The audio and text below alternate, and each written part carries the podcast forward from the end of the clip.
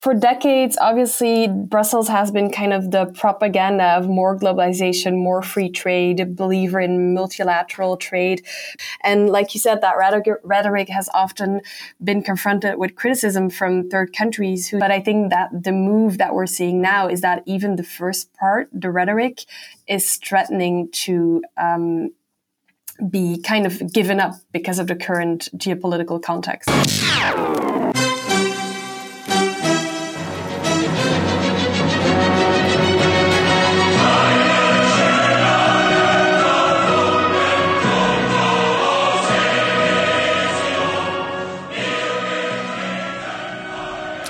It was the opening shot of what the Wall Street Journal's editorial board fears may become a protracted climate trade war between the United States and the European Union.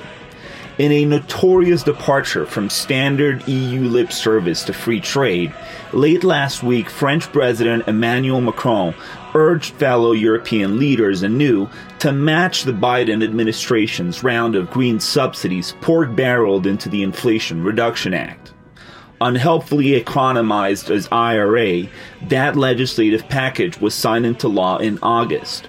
And as part of it, the U.S. Treasury will be offering tax breaks and other market rigging subsidies to companies manufacturing electric vehicles in the U.S., which President Macron fears will unfairly disadvantage their, their European competitors.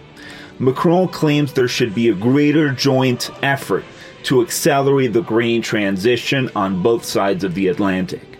In this latest episode, episode with the economist Charlemagne, columnist Stanley Pignal, and Politico's Barbara Moens, we inquire whether the EU is really as committed to free trade as its liberal cheerleaders claim in the first place, and whether this latest round of rhetorical animus may spark a real trade war between transatlantic allies. Enjoy the episode.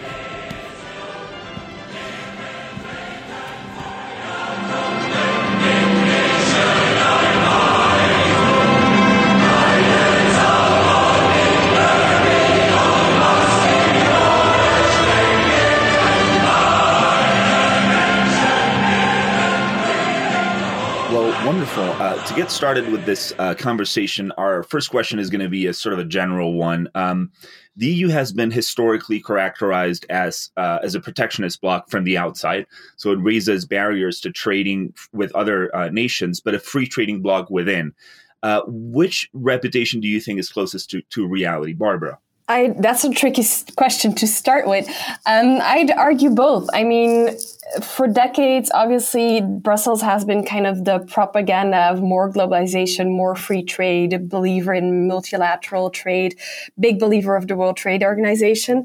And like you said, that rhetoric has often been confronted with criticism from third countries who see the EU as a protectionist bloc when it comes to agriculture, but also other sectors. Um, but I think that the move that we're seeing now is that even the first part, the rhetoric, is threatening to um, be kind of given up because of the current geopolitical yeah. context. Uh, Stanley, is there anything you want to add to that in terms of the, uh, you know, just uh, for starters, what should people bear in mind when we're analyzing uh, the European Union's trade policies? I, mean, I think fundamentally the EU is, is a free trade kind of place. I mean, especially especially now, I, I, I completely agree with Barbara that we're seeing a, a, shift in the rhetoric in a more protectionist direction. Uh, but I would say the EU isn't protectionist by global standards, certainly not compared to America under Donald Trump or even Joe Biden. What you could say is that the EU is protectionist by EU standards. Um, it, it's always been, been quite open. Uh, they've always been very keen on uh, protecting uh, the multilateral trading system but it, it, it's a lonely fight. Uh, and in the past few, few years, uh, I like a phrase that, that Bruno Le Maire, uh, the French finance minister, used recently, saying here that Europe was the last of the Mohicans, uh, really the last defender of, of this, this free trade system, uh, and that politically and economically becomes unviable. Yeah. The the single market is itself sort of a, the embodiment of a triumph of free trade by enabling the free movement of goods and people. But externally, its reputation is quite different. I mean, I'm sitting here in Washington, And if you asked most Americans what they thought of the EU, at least from a, uh, a business and political standpoint, they would probably describe it as a protectionist bloc, um, looking at, say, agriculture subsidies, and then even most recently, the carbon border adjustment tax. So, globally at least, does the EU really, is it really a voice for, for free trade on a global scale? Uh, Barbara? Um, again, I think that that discussion is now very relevant because when it comes to the carbon border mechanism that you mentioned, for example, but we have a lot of other regulation in the EU that's either underway or that's already there. For example, when it comes to a forced labor ban, when it comes to due diligence in your supply chain, when it comes to the deforestation regulation, those are all things that in the past, I think the EU would have tried to leverage via free t- trade deals but is now kind of unilaterally imposing on third countries that it trades with. Um, the EU is saying, you know, this is all for the better, right? It's either for climate, it's for social labor standards, kind of imposing its values and rules throughout the world, the Brussels effect, right? Um, but obviously, what we hear from a lot of third countries is that this is actually making trade with the EU much harder, um, and that it will hurt their economies um, and their and their businesses. So I think that rhetoric has always kind of been there, but that is getting even louder um, now. And that was before we had this discussion about uh, about new subsidies um, when it comes to um, confronting the, the Americans on the Inflation Reduction Act. Yeah, what I would, what I would add is, is, and I'm sure we'll come to this, is you know we speak of the EU as a single, uh, it has a, a single voice, uh, but obviously there are many different uh, constituent parts different countries think differently about trade. France thinks very differently about trade than, for example, Ireland or Denmark. Um, has a lot of small countries that, as a general rule, are very open to trade. Uh, they understand that, that they need uh, foreign trade uh, to thrive. And then you have some countries that are, that are a little bit less enthused on, on, on globalization and free trade, which is obviously the French. And then I would add that you have uh, a bureaucracy in the middle of all this, which is the European Commission, which is, uh, I think, kind of predisposed favorably to trade. You remember that historically, trade was one of the few conferences where uh, the EU really mattered, right? So the power to sign free trade deals was a, a European power. Uh, and I think partly as a result, uh, there's a bureaucracy that's built up around uh, the importance of free trade, uh, and of supporting multilateral trade, um, which means that, uh, that if you speak to uh, the bureaucracy in Brussels, as a general rule, you know, it, it's a pretty liberal free trade bunch. Yeah, I, I no, I totally, I totally agree with that. In the sense that is really um, what is happening now is really a mind shift um, for the European Commission. I have, I mean, it has been going on for a while, right? The trade deals have been under attack in, in the last couple of years. We saw the, all the troubles that the EU had with either concluding or ratifying um, deals, not just the big ones like the one with the, with the US, TTIP, but also with smaller ones and with, with future ones like the one that the EU wants to close with the Latin American bloc of Mercosur. So that has really been putting a lot of pressure on, on the European Commission, on its Trade Department, on its civil servants to kind of question, you know, their fundamental belief in, you know, more trade is makes the world a better place. And obviously, the um, China's behavior in the WTO and then Russia's um, behavior in Ukraine has not helped that rhetoric. Yeah. Um, so I think both of you and both of the magazines that you write for, The Economist in Julian's case and Politico in Barbara's case, have picked up this, uh, at least this uh, rhetor- rhetorical uh, shift in terms of um, how uh, EU officials have gone about addressing uh, trade with with America. Um, now, if we try to harken back to the reaction to the uh, to the Inflation Re- Reduction Act in Brussels, um, j- just as with any other sort of response to a um, to a spike in subsidies, it's hard to know whether there's actually whether the Europeans really do have a point and uh, America is effectively tilting the balance in its favor when it comes to trade in those uh, in, in, the kinds of um, products that are being subsidized, or or is there actually a real point? Um, is there is, is, it just domestic politics, or do you think that uh, that uh, President Macron has uh, has a real point when it comes to these subsidies, um, Barbara? I mean, I think from the European stand of view, I think the the most the biggest point that they had was um, a you know this is further undermining the the global multilateral trading system, which is not a surprise given what has happened under you know um, Obama, Trump, and then Biden when it comes to the the U.S. behavior towards the WTO, but also more fundamentally in transatlantic relations, like how can you pass this entire legislation without just thinking about one second about what this would do to your um, to your so-called ally, right? So there is a sort of frustration with a lot of capitals and the European Commission itself.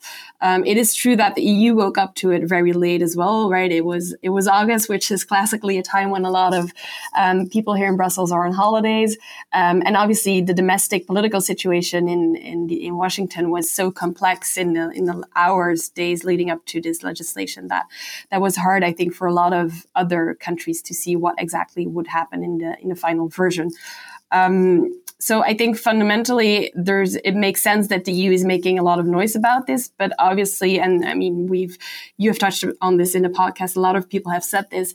Um, the feeling in Washington is obviously like you know it was the EU that had asked for the US to step up on climate, right? Which they now did with this Inflation Reduction Act. So why complain now? Um, so I guess there's from both sides there's a there's a case to be made, but it's clear that something has to happen to iron this out. Yeah, Stanley, uh, what, what do you think? Do you think there's an, an, a way to objectively ascertain whether uh, Europe has has a point in, in terms of the qualms it has with the Inflation Re- Reduction Act? Yeah, I mean, I think I, I, think certainly Europe has has a real point. The IRA is a problem. Uh, it would be a problem even if you just had a, a, lot of subsidies that were open to Europeans. Even that would, would create havoc. But the, the fact that it is really tinged with protectionism uh, arguably undermines European industry, which is already in a really fragile position uh, because of much higher energy prices. And if you speak to European policymakers, they'll say, well, you know, why are European uh, energy prices so high? Because we are bearing the brunt of the sanctions. Uh, that the U.S. is among those who are very keen for us to uh, to carry out the sanctions on Russia, obviously. Um, so, so there is there is a real point, real, real feeling uh, just because there's a real point doesn't mean uh, that the solution uh, is to start some kind of trade war or subsidy war. Um, so even uh, even if the, everybody agrees on the diagnosis, uh, nobody quite agrees with the cure is, and there you start seeing some very familiar divisions. on one hand, the French, Emmanuel Macron saying, you know, we must buy European, we must have massive subsidies. Nobody knows exactly who will pay for them, but we must have massive subsidies. And on the other side, you have uh, the Dutch, uh, to some extent the Germans, the Irish, and so on, who say, no, we must, we must kind of remain a free trading bloc. And, and it's particularly important at this point in time that Europe, if it's going to be the only one who plays by the rules, that Europe kind of you know, carries uh, the responsibility of, of keeping a free trading system going. Yeah, just to sort of jump in there, the EU has its own I, I sort of guess equivalent of the EV subsidy. It has the European Battery Alliance, um, which aims to shore up supply chains for battery production and development within Europe. It has passed its own semiconductor subsidy act. Um, is is this really just the case of the concern that while the EU is attempting to take these steps to uh, shore up its own industrial base under the leadership of Thierry Breton, but the United States has just got a bigger gun and has undermined those efforts? Is this really just a case of, you know, they're not actually talking about free trade and how subsidies are bad. They just realize that they can't win in this fight. Uh, starting with you, Barbara. Well, I think too, and that's kind of the point that that Stan made before. That is part of the discussion that's going on within the EU at this point, right? Um, I mean, France has obviously been pushing for years for a more strong industrial policy within the EU, for more subsidies, for more um, strategic autonomy, right, as, as uh, Paris likes to call it. Um, so far, there has been a lot of, of pushback. Now that that discussion is, is heating up, um, there is uh, there are a lot of countries that say even if you would want to do it, you know, we just don't have a the money to do it, but also b not the kind of institutional architecture to do it. Right? Tax breaks can be done at the national level. There are other things that have to be done at the European level, so that makes the whole exercise much more complicated than in Washington. Yeah, I mean, I completely agree with uh, the, the premise of the question. The IRA that the US devised didn't come in a vacuum, right?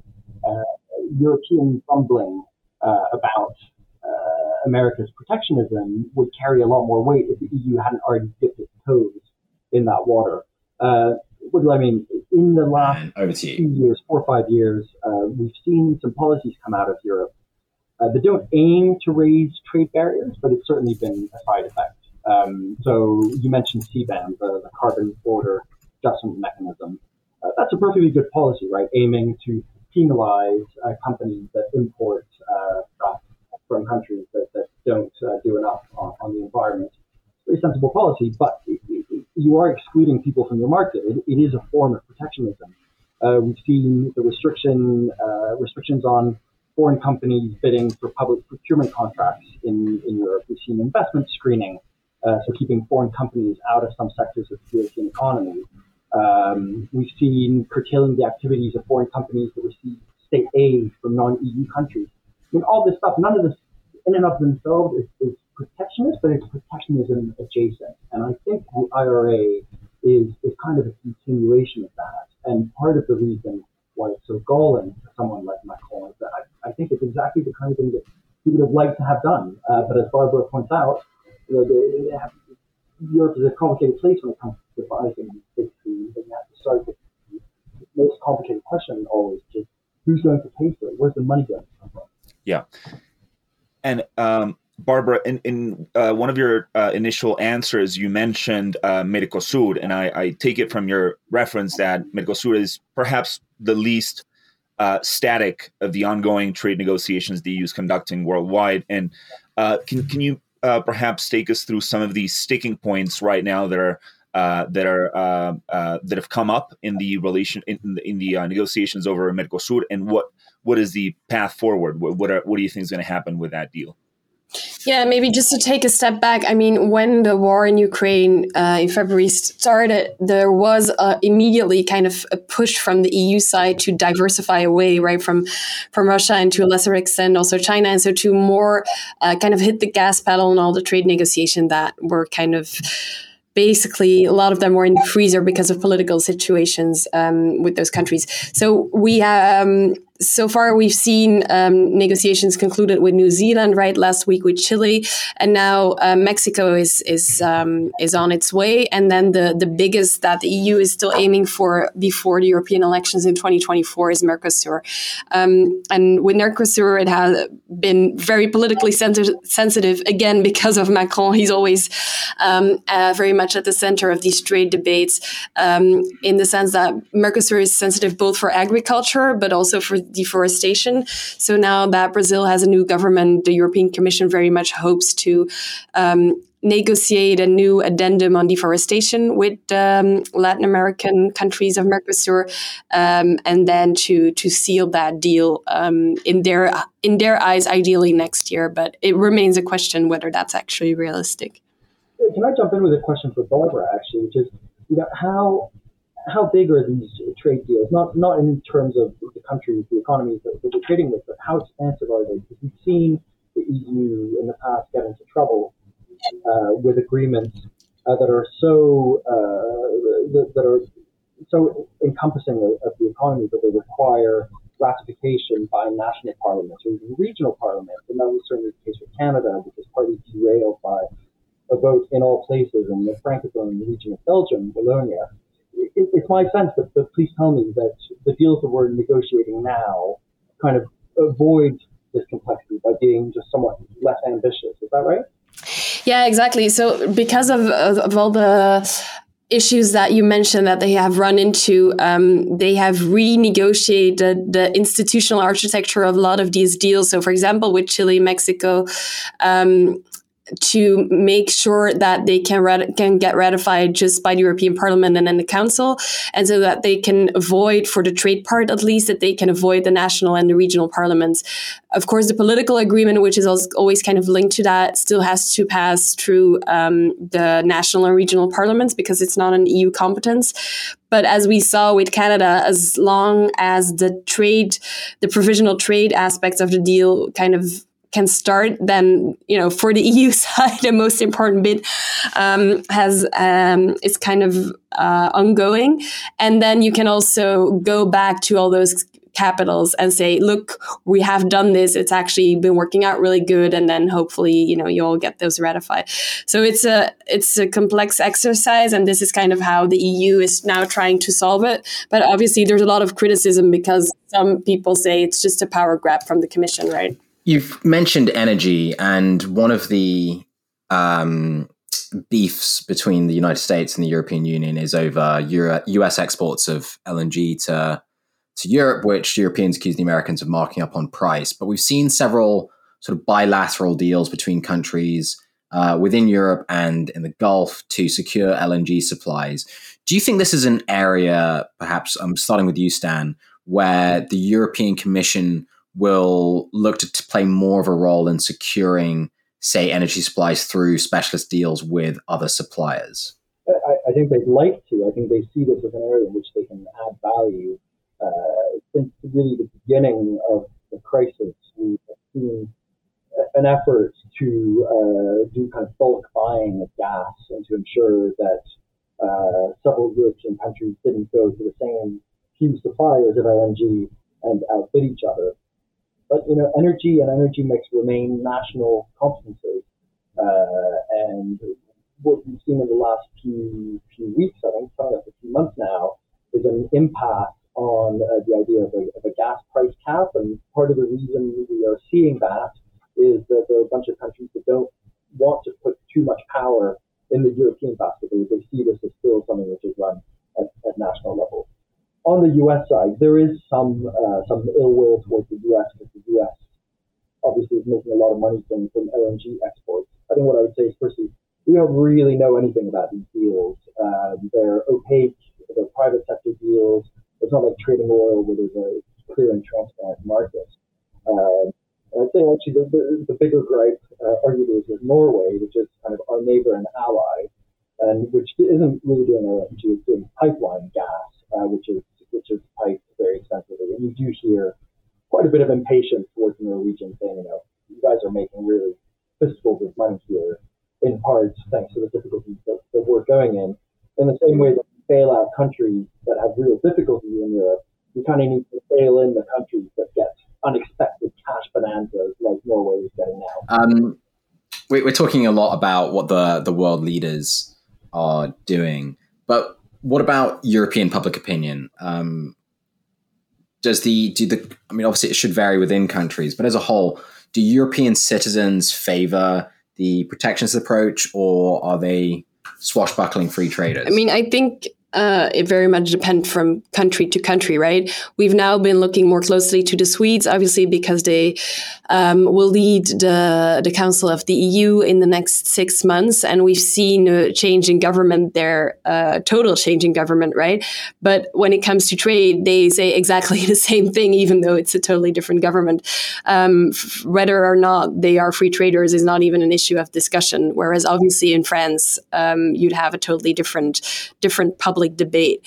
Um, so I think that is also a bit the challenge of the EU, and especially now when it comes to the European response towards the Americans on on the subsidies issue, that you have to make sure that you kind of find a common ground within within these public public and political debates. Yeah, and and Stanley, uh, if uh, if I have read one of your recent columns correctly, it seems like even though the European public is remains largely favorable to uh, globalization as a sort of a, as a as a phenomenon.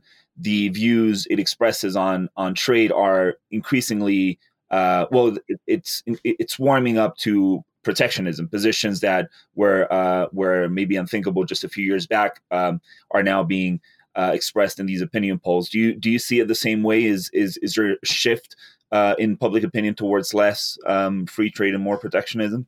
I, I, think there is a shift, but I mean, it starts from a remarkably strong position for free trade. Um, the EU does opinion polls on this, and the EU as a whole, citizens as a whole, uh, say they have a positive view of free trade. 77% of them say they have a positive view of free trade, and 16% say they have a negative view of free trade. And even France, which is the least infused country of the 27, is still three to one favorite uh, three to one positive versus versus negative. Same with globalization. Um, people overwhelmingly have a, a positive uh, impression of it. I must say I was a little bit surprised at that. But as you allude to, more people say more people now say they like protectionism uh, than dislike it. So that's that's a little bit of a paradox. And I think there's two events uh, that will have shaped that. Uh, one of them is COVID, uh, in which we saw you know Europe worried for a time uh, about its ability to source important things like paracetamol and face masks. Uh, and then the second one is, is the war in Ukraine, which is uh, really kind of seen a resurgence in the idea of a, of a geopolitical thought. Barbara's already mentioned strategic autonomy. Emmanuel Macron's been talking about it for years, but it, it does kind of resonate a bit more now that, that you see that the world is not a happy place. And maybe we start thinking about doing trade more with our France as opposed to more with the people who are giving us the cheapest price on anything. Yeah, and maybe to add to that, I think we cannot underestimate um, the influence of friends here. I mean, when during the French presidency of the EU, you know, we thought that the influence of France on, on trade policy could not have been bigger. Remi- you know, as a, just as a reminder, at that point, you know, all free trade deals were basically paused.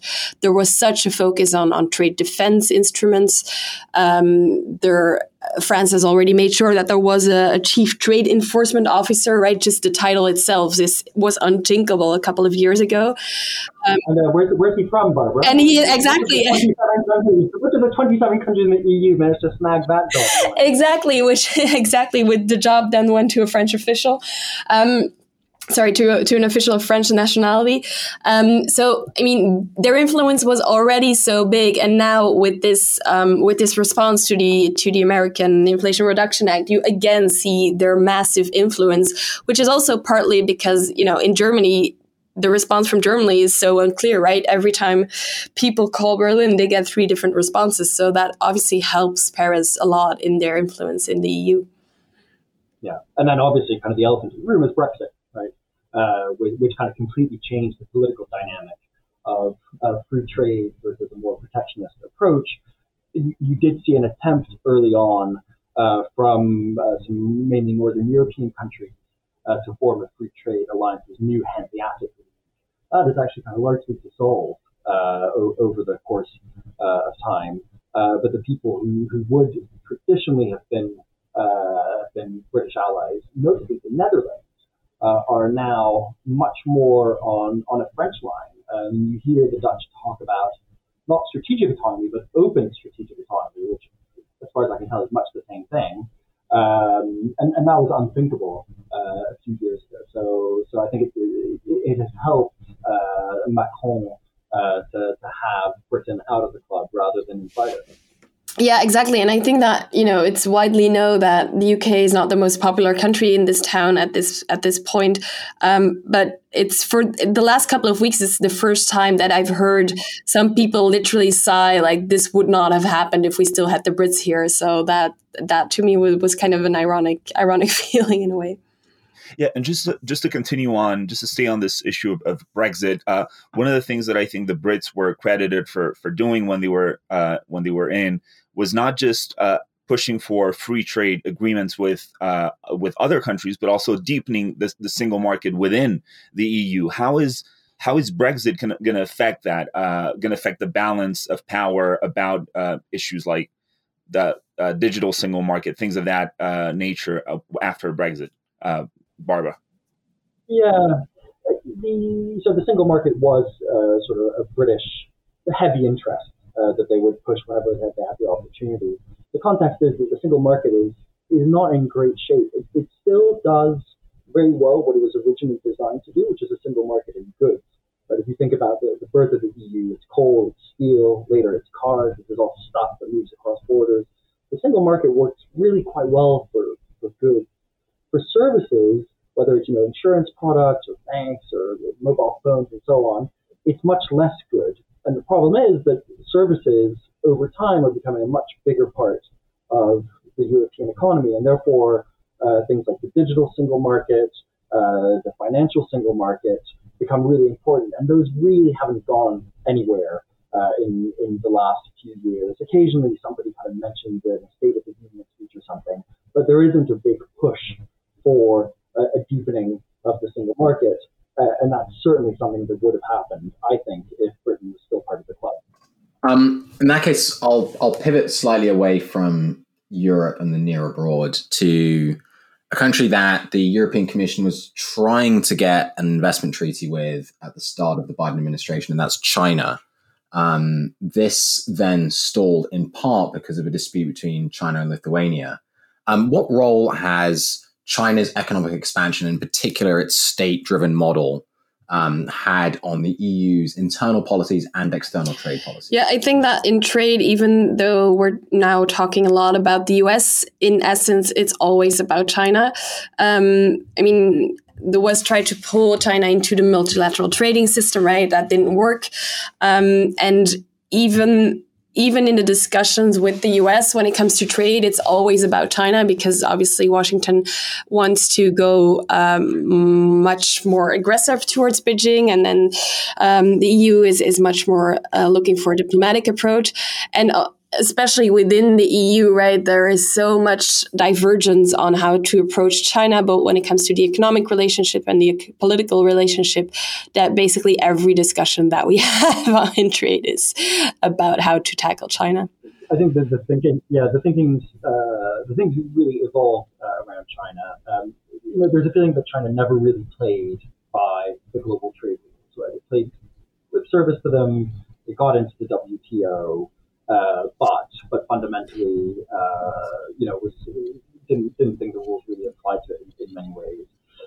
And that was fine for a long time. When it was a relatively poor country, you know, 20 years ago, when it was a relatively small part of the global economy, people could turn a blind eye to that. Uh, obviously, you know, many, many years, 8% economic growth, uh, as, as the West was growing much more slowly, have changed the balance. Uh, and now the anxiety is, is much more uh, tangible. Now it's a problem, um, and it's become even more of a problem since uh, the U.S. has uh, kind of hardened uh, its approach to China and, and trying to ensure that Europe is, is on the American side um, in, in, terms of isolating China, which is not, not a comfortable uh, position uh, for Europe, uh, if only because, as with all things, there are many different points of view, there are many different constituencies. Um, not not all of whom kind of agree on China. Um, and as Barbara has pointed out, even even in Germany, these questions tend to elicit three different answers. So you multiply that by 27, uh, and, and, you can see the difficulty of arriving at coherent China policy. Yeah, you see that play out in so many different different discussion, right? Um, the EU just took China to the WTO over um, over the Lithuania case. We now have an upcoming decision on whether the Netherlands is going to impose yes or no export controls on on their chips from ASML um, toward China, kind of.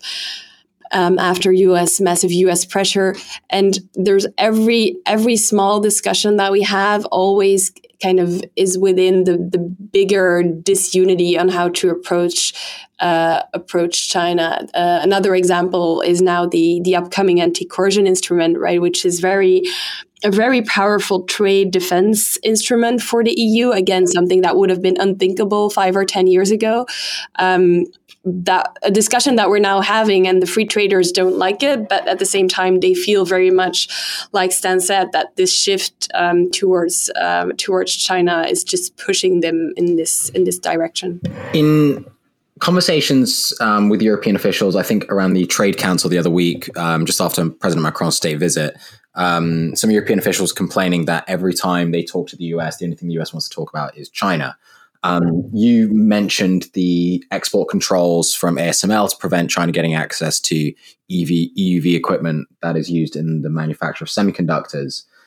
Um, I just wonder with the electric vehicle credits that the US has and some of the critical technology, not just the equipment that ASML manufactures, but also the mirrors that Zeiss, which is a German company, manufactures, um, and other components uh, that are in the R and D supply chain element of supply of semiconductors and chips that are located within Europe.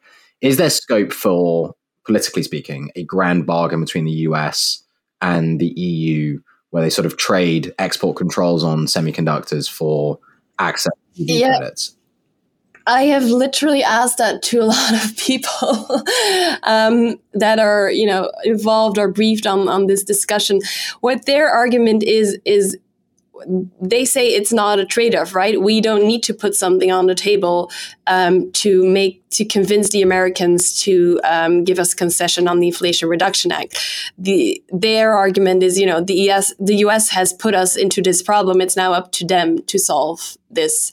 Um, you know, whether or not that it's an argument that will convince people in Washington remains to be seen, but that is the answer I have gotten so far. Okay, so I'll, I'll move to my next question, which will probably be one of my last. Um, the EU has, in part because of the war in Ukraine, the conversation around expansion of the EU has returned after sort of being moribund for a, a few years. If the EU were to expand, and I'm thinking about the countries in the Balkans that have been sort of on the waiting list for a long time um, and have made changes um, to try and get into the European Union but been spurned, um, such as North Macedonia. Do you think their inclusion in the European bloc would push the EU in a more protectionist or a more open trading direction? Uh, interesting. Uh, the, simple answer is uh, I don't know. Uh, smaller countries have tended to be uh, more open to, to foreign trade, uh, but I, I don't know if that's the case uh, with the Balkans. Uh, one of the things that is a bit specific in the Balkans compared to the rest of Europe is we've seen of late quite a lot of Russian and Chinese influence, in part because, as you point out, Europe has been very, very slow in, in taking them on. Uh, and I'm sure that they would like to have the best of both worlds, i.e., be part of the EU, but to still have some kind of relationship, I think in particular with China rather than, than Russia these days. Uh, but to, to, be seen uh, as a sort of conduit for for uh, for Chinese companies uh, into the EU. Yeah, um, I I mean also I don't know, and it's very dangerous as a Western European to to talk about this. What I do know is that a lot of Western European countries are very afraid of how this would imbalance the power dynamics within the bloc, including on trade. Um, yeah. This is another thing, incidentally, that uh, another debate where the UK's absence, I think, has weighed uh, weighed quite heavily. Uh, the UK was uh, always very keen on uh, enlargement, uh, potentially for quite cynical reasons. You know, the bigger the club was, the less it could do. Um, and, and therefore the French had the opposite view. You know, if you wanted to keep in, you, couldn't do it if you were, you know, 35, 40 uh, around the table.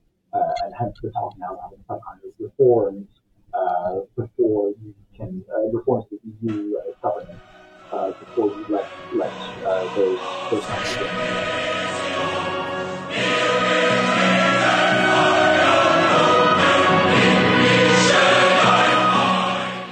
So, Barbara and Stan are both out.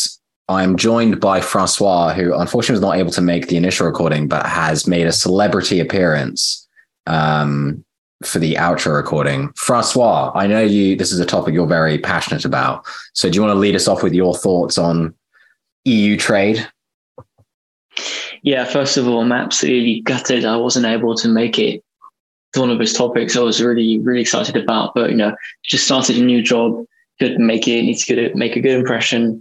Um, so yeah, I'm just here for as a guest star. One thing, as I was researching the topic, as we were preparing the, the topic together, which I found so interesting, is I was looking at what um, Stanley published for The Economist on trade and protectionism in the EU. And I came across a like 2016 article on how the EU is becoming protectionist, and then a 2005 article on how the EU is becoming protectionist.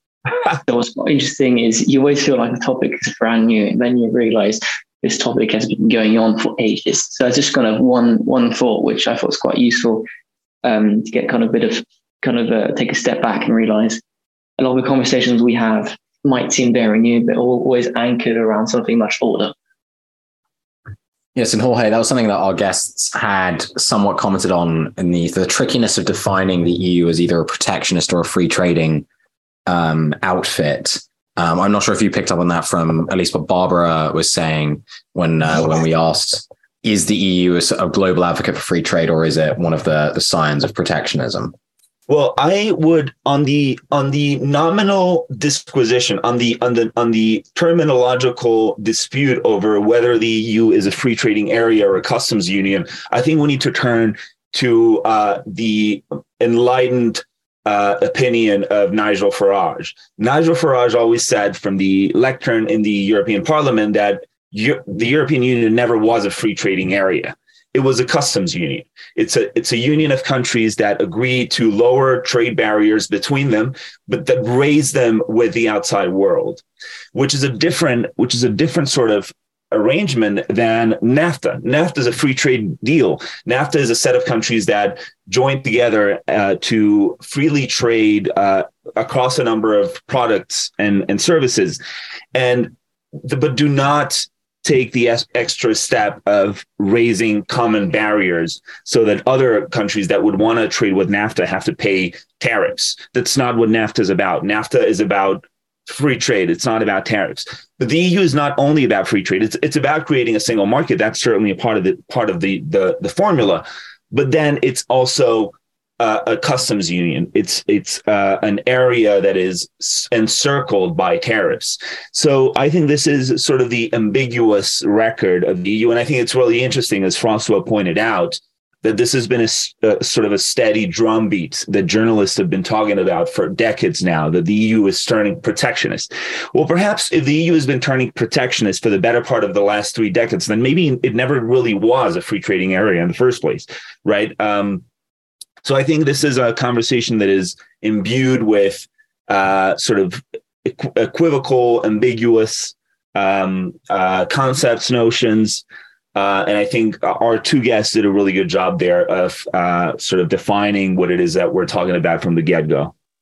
Yeah, it's, it's funny. For the first the... time, sorry, this is probably the first time Nigel Farage is going to get called on this podcast as the voice of wisdom. But uh, let's appreciate this moment. Yeah. I'm sure he'd be delighted to hear it. um, the it's it's funny. So you mentioned the at least the, the customs union component of the single market, and this was something you know both our guests uh, talked about the Lithuania China dispute over Lithuania opening a trade office in Taiwan. Um, Stanley has written about it in his column for The Economist. And it's something that diplomats in China and Beijing were extremely confused about why the European Union would go to such lengths to protect Lithuania, a small country um, on the continent, when the EU is such a massive trading bloc. Why would they go to such lengths to protect one member? And it's because the sanctity of the custom union um, ranks above all, which is something a little bit harder for people outside of Europe to understand. And it certainly confused the Chinese in this particular trade dispute, which, as Barbara mentioned, is now going to the WTO. I think maybe what's interesting about the conversation at the moment is that often the kind of protectionist instincts of the EU were often pushed because of national interest. You know, uh, it was France wanted to protect its farmers. It was going to be this country want to protect this sector and so on and so on. What seems to be interesting at the moment about inflection on trade is that it's theorized as at a kind of a EU level. It's theorized under the, the concept of strategic autonomy. It's being theorized by EU bureaucrats, not just, you know, national heads of states. So I think that in itself has got an interesting inflection, and we'll see if it, ha- if it has legs.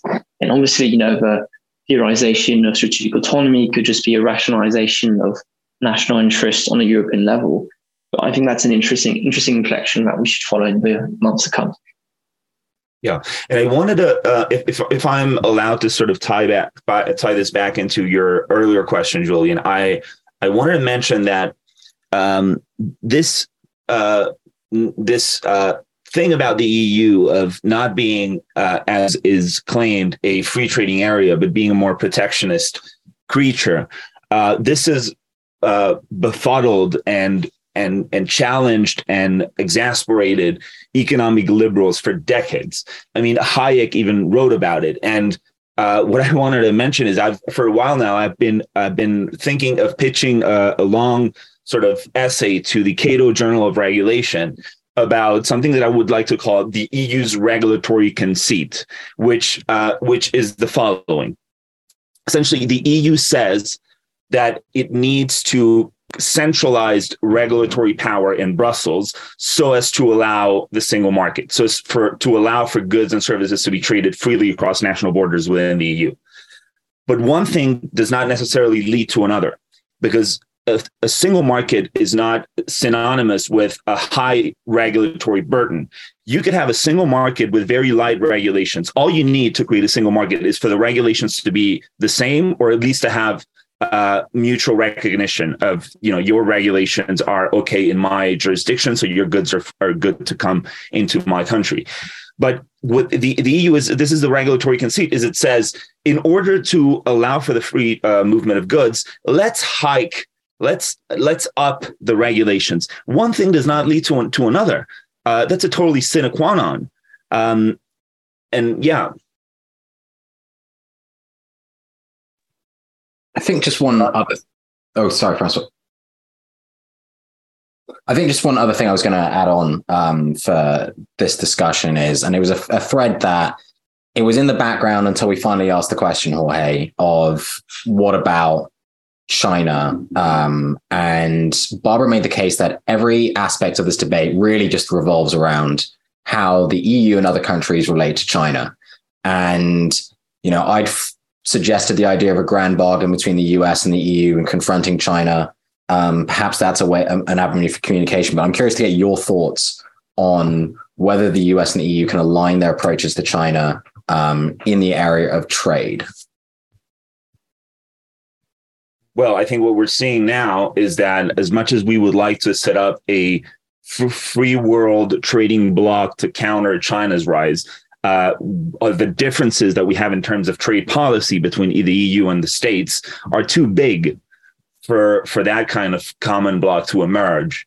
Um, so I'm I'm pretty skeptical that uh, the EU and the US can uh, address their respective grievances towards one another in the interest of setting up a common front against China. I mean, I know that that's something that a lot of people in Washington want, right? A lot of people realize in Washington that uh, and this is partly why the uh, U.S. pulled out of, of the Trans-Pacific Partner uh, Trans-Pacific Partnership under Trump, is to isolate China economically, right? To rally the countries of the free world in a single, freely trading economic bloc to counter the rise of China.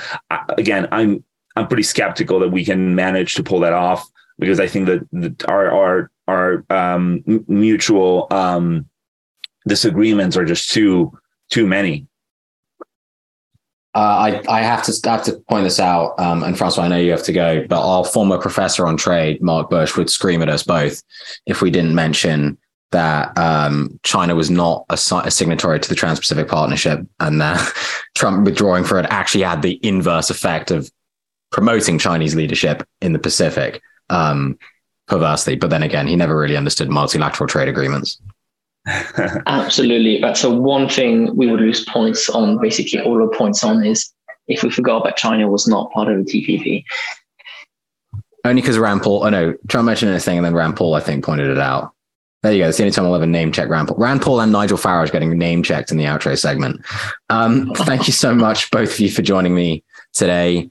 Um, we hope you really enjoyed this episode. And if you'd like to hear more from us, please subscribe to our Patreon where these episodes go up early. Um, and we'll also have more bonus content coming to you in the new year.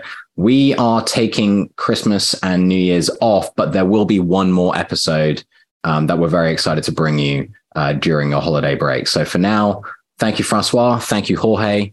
And uh, Merry Christmas, Happy Holidays, Happy Hanukkah, or whatever you may celebrate over this winter break. Au revoir.